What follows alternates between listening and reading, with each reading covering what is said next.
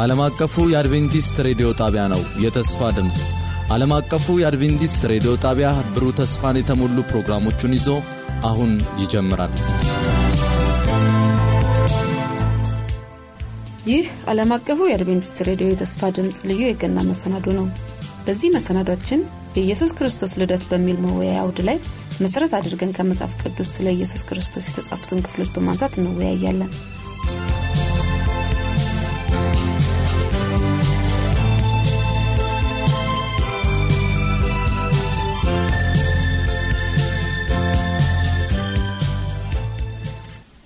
የኢየሱስ ክርስቶስ ልደት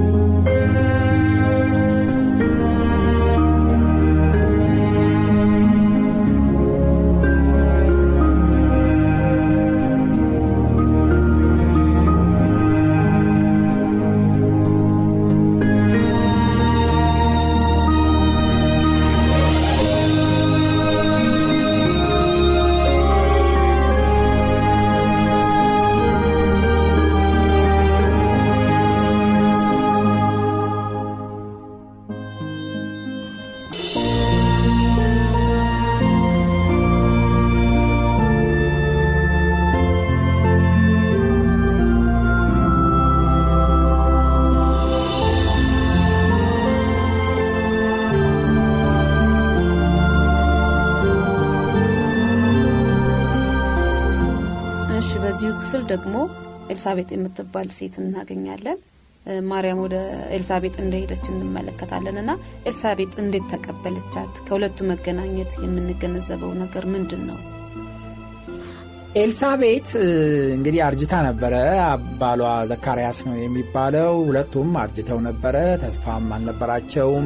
ልጅም ለመውለድ የነበራቸው ምኞት በቃ አክትሞ ነበረ። በዛን ጊዜ እግዚአብሔር ግን ልጅ እንደምትወልድ ለዘካርያስ ነገረው። ዘካርያስና ማርያምን ስናስተያይ ዘካርያስ ካህን ሆኖ አላመነም። አይሆንም ነው ያሉ። ስለዚህ ልጁ እስከሚወለድ ድረስ ዲዳ ትሆናለህ ተባለና አንደበቱ እንደተዘጋ ታሪኩ ላይ እንመለከታለን። ከዛ በኋላ ልጁ ተወለደ። ልጁ ሲወለድ ከመወለዱ በፊት የስድስት ወር ጽንስ ላይ እንዳለች ነበረ ዘካርያስ ያበሰረው መልአክ ራሱ ገብርኤል ለማርያምም ያበሰራት የምስራቹን እሱ ነው።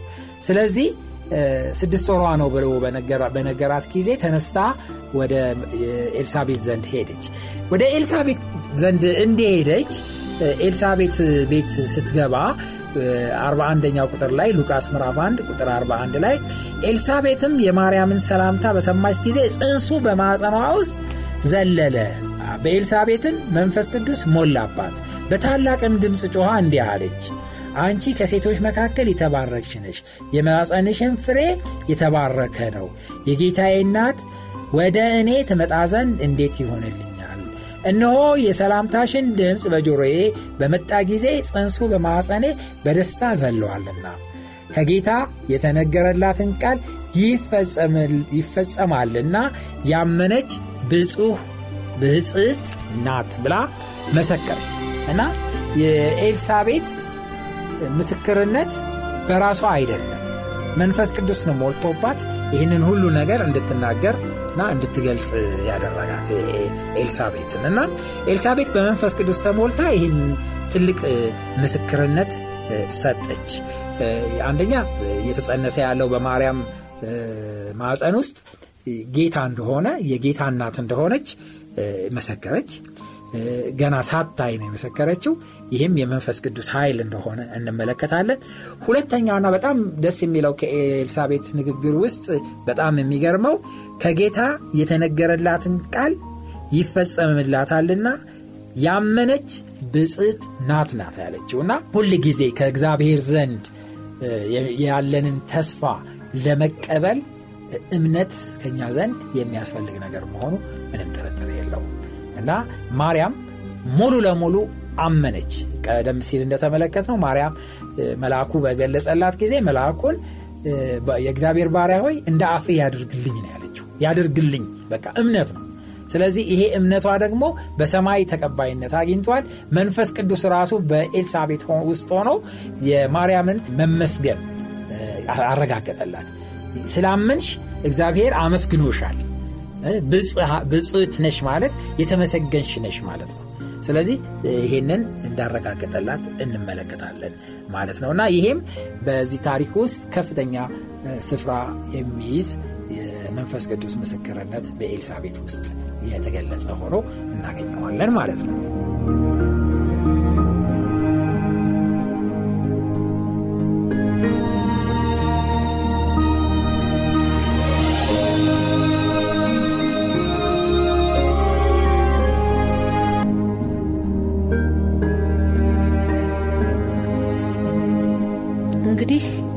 አይተናል የሁለቱን ግንኙነት።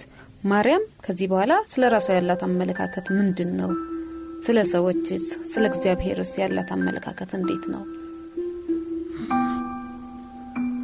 ማርያም ይህንን ምስክርነት ከሰማች በኋላ እሷም ደግሞ እግዚአብሔርን አመሰገነች እና ከምስጋና ንግግሯ የምንማረው ብዙ ነገር አለ።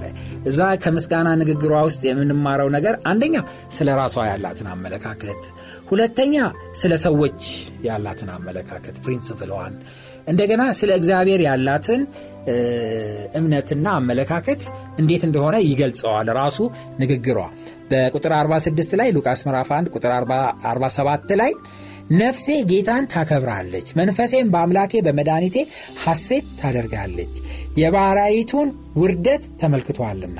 እነሆም ከዛሬ ጀምሮ ትውልድ ሁሉ ብጽዕት ይሉኛል፣ ብርቱ የሆነ እርሱ በእኔ ታላቅ ሥራ አድርጓልና፣ ስሙም ቅዱስ ነው፣ ምሕረቱም ለሚፈሩት እስከ ትውልድና ትውልድ ይኖራል። በክንዱ ኃይል አድርጓል፣ ትዕቢተኞችን በልባቸው ሐሳብ በትኗል። በክንዱ ኃይል አድርጓል። ትዕቢተኞችን በልባቸው ሐሳብ በትኗል። ገዢዎችን ከዙፋናቸው አዋርዷል። ትሑታንንም ከፍ ከፍ አድርጓል። የተራቡትን በጎ ነገር አጥግበዋል። ባለጠጎችን ባዶቸውን ሰዷቸዋል። ለአባቶቻችን እንደተናገረ ለአብርሃምና ለዘሩ ለዘላለም ምሕረቱ ትዝ እያለው እስራኤልን ብላቴናውን ረድተዋል ብላ ይህንን ታላቅ ትንቢት ተናገረች እና አሁን ስለ ራሷ ያላት አመለካከት ደካማ እንደሆነች ስጋ እንደሆነች ይህንን በትክክል ታምናለች። ደካማይቱን ትላለች እና ዝቅ ያለችውን የተዋረደችውን እኛ በሁላ ሁላችንም በአዳም ኃጢአት ምክንያት ተዋርደናል። ስለዚህ ይህንን ታላቅ ነገር እግዚአብሔር ሲጠቀም ይሄ ማለት ምን ማለት ነው? ሰዎችን መረጠ ማለት ነው። የተዋረድ ነው ኃጢአተኞች የሆነውን እግዚአብሔርን የእግዚአብሔር ጠላቶች የሆነውን እግዚአብሔር ወደደን። የተዋረደች የደከመች መሆኗን እና ኃጢአት ሰዎችን ምን ያህል እንዳዋረደ ስለ ራሷ ያላት አመለካከት ይሄ ነው እና ይሄንን ያደረገው ደግሞ እግዚአብሔር በቸርነቱና በብርቱ ክንዱ እንደሆነ ከእኛ መልካምነት አይደለም፣ ከማርያም መልካምነት አይደለም፣ ከማንም አይደለም። ነገር ግን እግዚአብሔር ራሱ በምህረቱ ይህንን እንዳደረገ ምህረቱም ለሚፈሩት እስከ ትውልድ ትውልድ እንደሚኖር በክንዱም ኃይል እንደሚያደርግ ነገር ግን ትዕቢተኞችን ትዕቢተኞችን ሲል እግዚአብሔር ለዘረጋው የፍቅር ክንድ ምላሽ የማይሰጡትን ማለት ነው። የሚኩራሩትን ማለት ነው። እነዚህ የእግዚአብሔርን ፍቅር የእግዚአብሔርን ጥሪ የማዳኑን ልመና የማይቀበሉትን ነው ትቢተኞች የምትላቸው። እና እነሱ በልባቸው ሀሳብ ተበትኗል። ትቢተኞች ወድቀዋል። ግን ገዢዎች ከዙፋናቸው ተዋርደዋል። ነገር ግን ትሑታኖችን ከፍ ከፍ አድርጓል። የተራቡትን ምግብ አይደለም ያለችው በበጎ ነገር አጥግቧቸዋል። ባለጠጎች እንኳን ምግብ አላቸው ገንዘብ አላቸው። ነገር ግን ባዶ እጃቸውን ሰዷቸዋል። ባዶ የምትለው ምንድን ነው ጸጋ ነው። ባዶ የምትለው ምንድን ነው የእግዚአብሔርን የምህረት ምላሽ ነው። እሱን አላገኙም ማለቷ ነው። የዘላለም ህይወትን አላገኙም ማለቷ ነው። ስለዚህ ስለ ሰዎች ያላቸው አመለካከት ትሁት ሆነው የእግዚአብሔርን ጥሪና ፍቅር የሚቀበሉ ሰዎች በእግዚአብሔር ዘንድ ተቀባይነት እንደሚያገኙ። ነገር ግን ትሁት ያልሆኑትና እግዚአብሔርን በትዕቢት የእሱን ጥሪ የሚንቁት ሰዎች ደግሞ እንደሚዋረዱና ባዷቸውን እንደሚሄዱ ይህንን እያስገነዘበች ትናገራለች። ስለዚህ መዳናችን አስቀድሞ እግዚአብሔር ለአባቶች የተናገረው ነው። ለነ አብርሃም ለና ለነ ያዕቆብ ለነ ይስቅ የተናገረው ተስፋ ነው። እና በእነሱ ለአብርሃም ምንድን ያለው?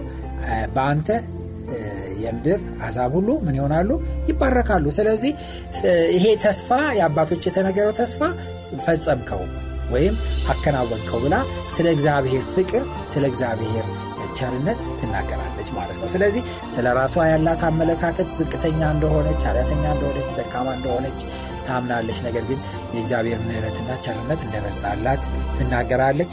ስለ ሰዎች ያላት አመለካከት በትህትና እግዚአብሔርን የሚቀበሉትና ከእሱ ጋር የሚራመዱትን ሰዎች እግዚአብሔር እንደሚባርካቸው ነገር በትዕቢት እግዚአብሔርን የሚንቁ ሰዎች ባዷቸውን እንደሚመለሱ እና የዘላለምን ህይወት እንደሚያጡ ይሄ ስለ ሰዎች ስለ እግዚአብሔርና ስለ ራሷ ያላትን አመለካከት ይገልጽልናል ማለት ነው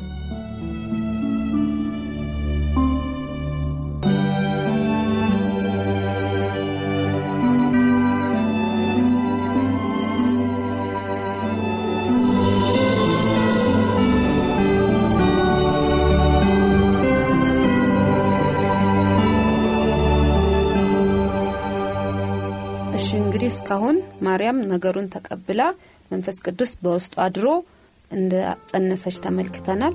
ከዚህ በኋላ የኢየሱስ ውልደት እንዴት እንደነበረ ከናዝሬት ከተማ ወደ ቤተልሔም እንዴት እንደሄዱ ብታስረዳ በሉቃስ ምዕራፍ ሁለት ላይ ይሄ ሀሳብ ተዘርዝሮ እናየዋለን እና ሉቃስ ምዕራፍ ሁለት ከቁጥር አንድ ጀምሮ እንደዚህ ይነበባል። በዚህም ወራት ዓለም ሁሉ እንዲጻፍ ከአጉስቶስ ቄሳር ትእዛዝ ወጣች። እና ቄሬኒዎስ በሶሪያ አገረ በነበረ ጊዜ ይህ የመጀመሪያ ጽህፈት ሆነ። ሁሉም እያንዳንዱ ይጻፍ ዘንድ ወደ ከተማው ሄዱ።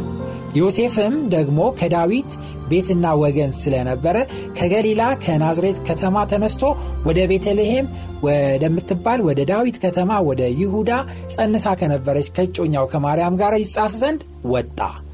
በዚያም ሳሉ የመውለጃዋ ወራት ደረሰ። የበኩር ልጇንም ወለደች። በመጠቅለያም ተቀለለችው።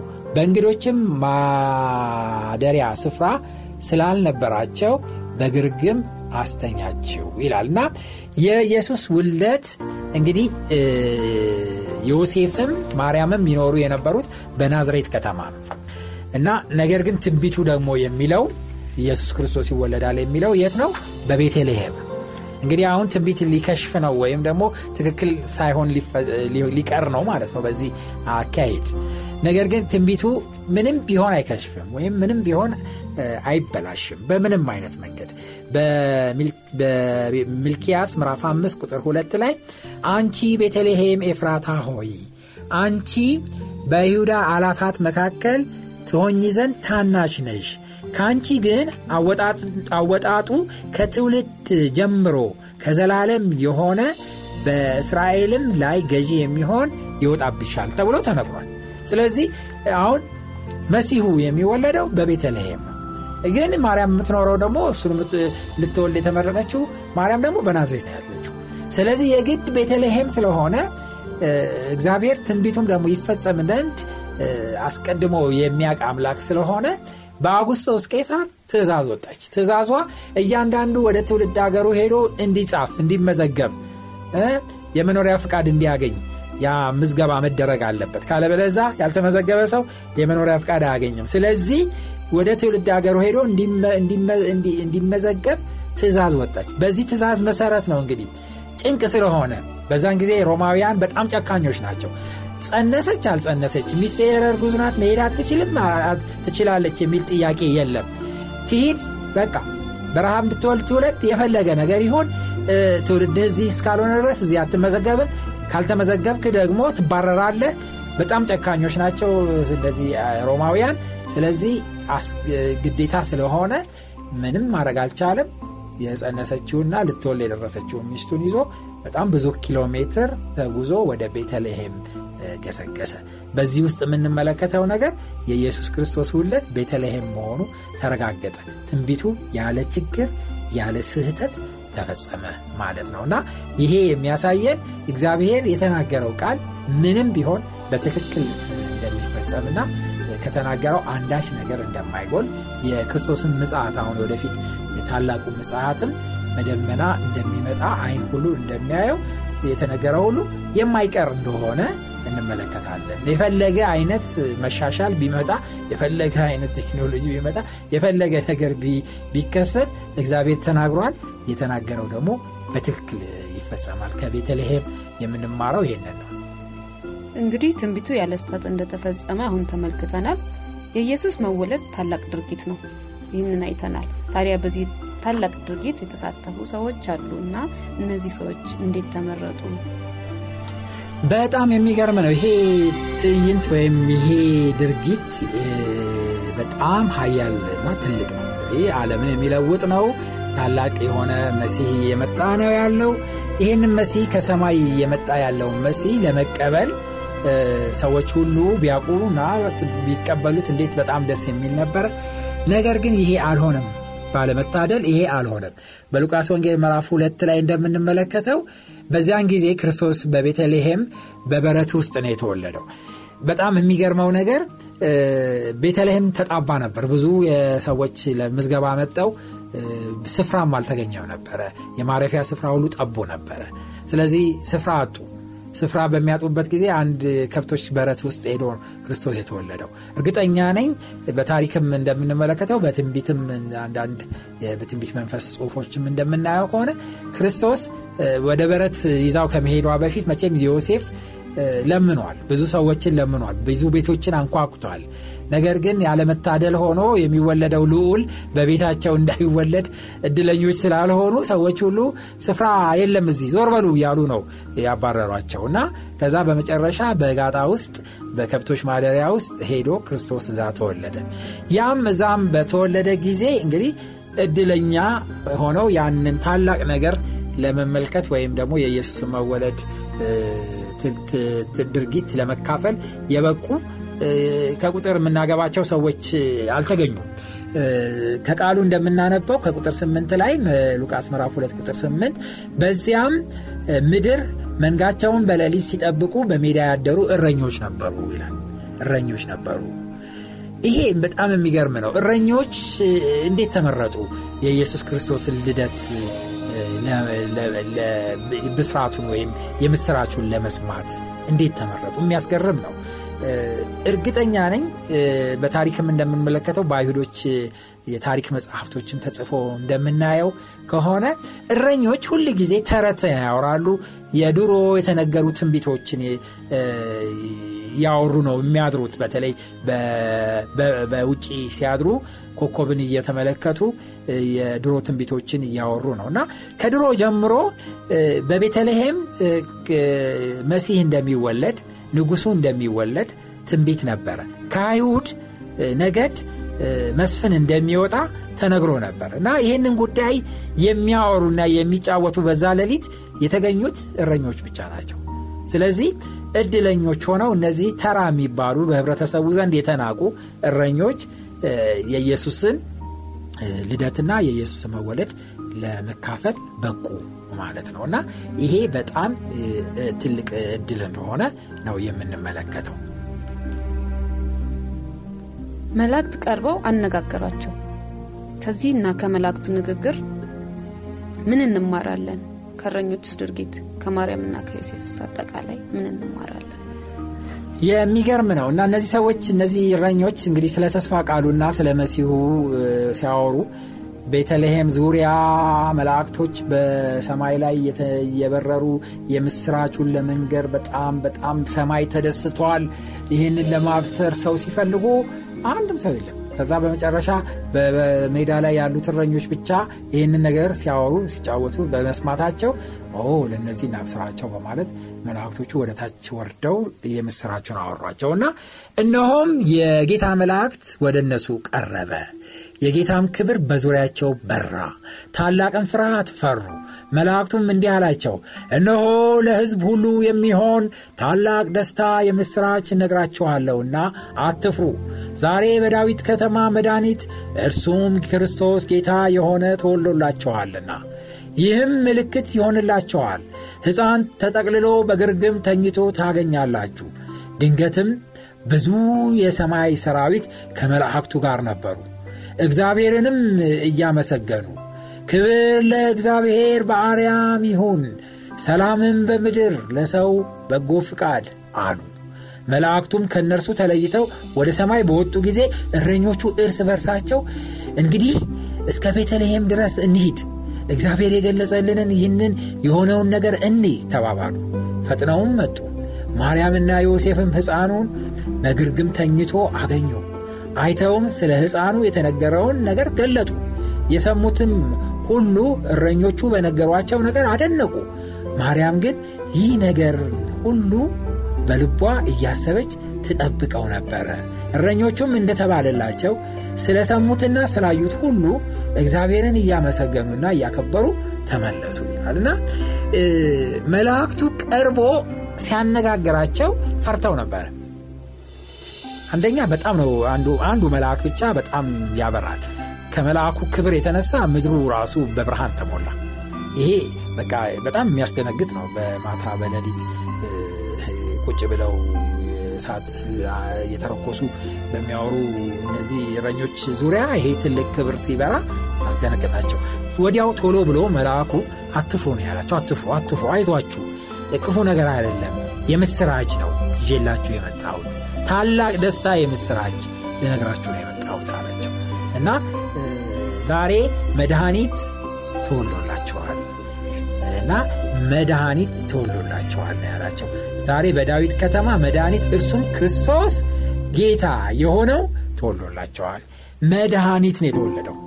በጣም ደስ የሚለው ነገር ይሄ ነው። ከመልአኩ ንግግር የምንረዳው ክርስቶስ መድኃኒት የምን? የኃጢአት መድኃኒት ተወለደላችሁ። ደስ ይበላችሁ። ይህ ትልቅ ትልቅ የምስራች እንደሆነ እናያለን። እሱም ክርስቶስ ጌታ የተባለው። ክርስቶስ ማለት የተቀባ ማለት ነው። መሲህ ማለት ነው። እሱ ጌታ እሱ ነው በቃ ክርስቶስ ጌታ የተባለው። እሱ ነው የተወለደላችሁ እና ከዛ በኋላ ምልክቱን ይነግራቸዋል። ህፃን በግርግም ተኝቶ ታገኛላችሁ እና ተጠቅልሎ በቤተልሔም እዚህ ታገኙታላችሁ ብሎ ነገራቸው። ይህንን ከነገራቸው በኋላ ሌሎቹ መልአኮች ተገለጹ። ድንገትም ነው ድንገትም ነው የሚለውና ብዙ የሰማይ ሰራዊት ከመላእክቱ ጋር ተገለጹ። አሁን የመሥራቹ ከተነገረ በኋላ ቀጥሎ ያለው ምንድን ነው መዝሙር መዝሙር ነው። ክብር ክብር የሚል መዝሙር ተዘመረ። ዋው! የመላእክት choir የመላእክት ዘማሪዎች ከሰማይ ወርደው ይህንን ትልቅ ኮንሰርት ይህንን ትልቅ የመዝሙር ትርኢት ያሳዩት ለነገስታት አይደለም ለተሾሙ ሰዎች አይደለም ለባለጸጎች አይደለም ለሀብታሞች አይደለም። ትልቅ ኮንሰርት ያሳዩት ለማን ነው? ለእረኞች። ለተራ እረኞች ይሄ ትልቅ የሰማይ መዝሙር ታሪክ ተገለጸላቸው ወይም ተመለከቱ። ይሄ የሚያስደንቅ ነገር እንደሆነ ከዛ በመዝሙር ውስጥ ያለው ስንኝ ራሱ ግጥሙ ራሱ የምስራች የሞላ ነው። ክብር ለእግዚአብሔር የሚል ነው። ይህንን ታላቅ ነገር ስላደረገ መድኃኒት ስለላከልን እግዚአብሔርን በአርያም ያለውን እሱን ማክበር ወይም እሱን ማመስገን። እና ለምድር ደግሞ ሰላም የሚመኝ ነው ግጥሙ። ለሰው ሁሉ በጎ ነገር ይሄ አሁን የመጣው መድህን በጎ መሆኑን ለሰው ሁሉ የሚያበስር እንደሆነ እንመለከታለን እና ይህንን ታላቅ መዝሙር ዘመሩ። ምናልባት ከዘመሩት ብዙ ቃላትና ብዙ ነገር ጥቂት ተቀንጥባ ሳትሆን አትቀርም እንጂ ብዙ ነገር ስለ መድህኑ ስለ አዳኙ እንደተናገሩ እንደተመሩ ምንም ጥርጥር የለም። ከዛ በኋላ የሚያስደንቀው ነገር ይህንን የምስራችና መዝሙር ከሰሙ በኋላ ልባቸው በእምነትና በተስፋ ስለሞቀ እነዚህ እረኞች እዛ ቁጭ ብለው ማምሸት አልፈለጉም። በምንም አይነት በሏ እንግዲህ የተገለጸልንን ነገር ሄደን እንመልከት፣ እስከ ቤተልሔም ድረስ እንገስግስ አሉ። በሌሊት እንጃ ከብቶቻቸውንም እዛው ጥለዋቸው ሳይሆን አይቀርም የሄዱት እና በቃ ጉዟቸውን ወደ ቤተልሔም ሄዱ። እንደተባለው ፈልገው አገኙት። ከዛ በኋላ ካገኙት በኋላ ዝም አላሉ። ዝም አላሉ። ታላቅ የደስታ የምስራች ከሰማይ የሰሙ ሰዎች ስለሆኑ ዝም አላሉ። ዛሬ የኢየሱስ መወለድ የኢየሱስ አዳኝነትን ሰምተን እኛ ዝም እንደምንለው ለሌሎች እንደማንመሰክረው አይደለም። የነሱ መሰከሩ። ለማርያም ለዮሴፍ ነገሩን አበሰሯቸው። መላእክቱን እንዴት እንዳሏቸው እንዴት እንደመሯቸው ስለዚህ ሕፃን ምን እንደነገሯቸው በትክክል መድኃኒት አዳኝ ክርስቶስ ጌታ መሆኑን ለማርያምና ለዮሴፍ በደንብ አድርገው አሳወቋቸው፣ ነገሯቸው። ከዛ በኋላ የሚገርመው ነገር ይህንን ከነገሩ በኋላ እረኞቹ እንደተባለላቸው ስለሰሙትና ስላዩት ሁሉ እግዚአብሔርን እያመሰገኑና እያከበሩ ተመለሱ። ሲመለሱም ዝም ብለው አይደለም፣ እያከበሩ እየተናገሩ እያበሰሩ ነው የተመለሱት እና የእረኞቹ ድርጊት እጅግ በጣም ደስ የሚያሰኝ እንደሆነ እናያለን። የማርያምና የዮሴፍ ይህንን እነሱን ተቀብለው እነሱን ሰምተው የተነገረውን ነገር በልባቸው ውስጥ ማስቀመጣቸው በጣም የሚያስገርም ነው። በመልአኩ ውስጥ የተነገሩት እያንዳንዳቸው የምስራቾች ደግሞ ስለ ኢየሱስ ጌታነት፣ ስለ ኢየሱስ መሲህነት፣ ስለ ኢየሱስ አዳኝነትና መድኃኒትነት ጥሩ አድርጎ ትምህርት የሚሰጥ መሆኑ እንመለከታለን ማለት ነው።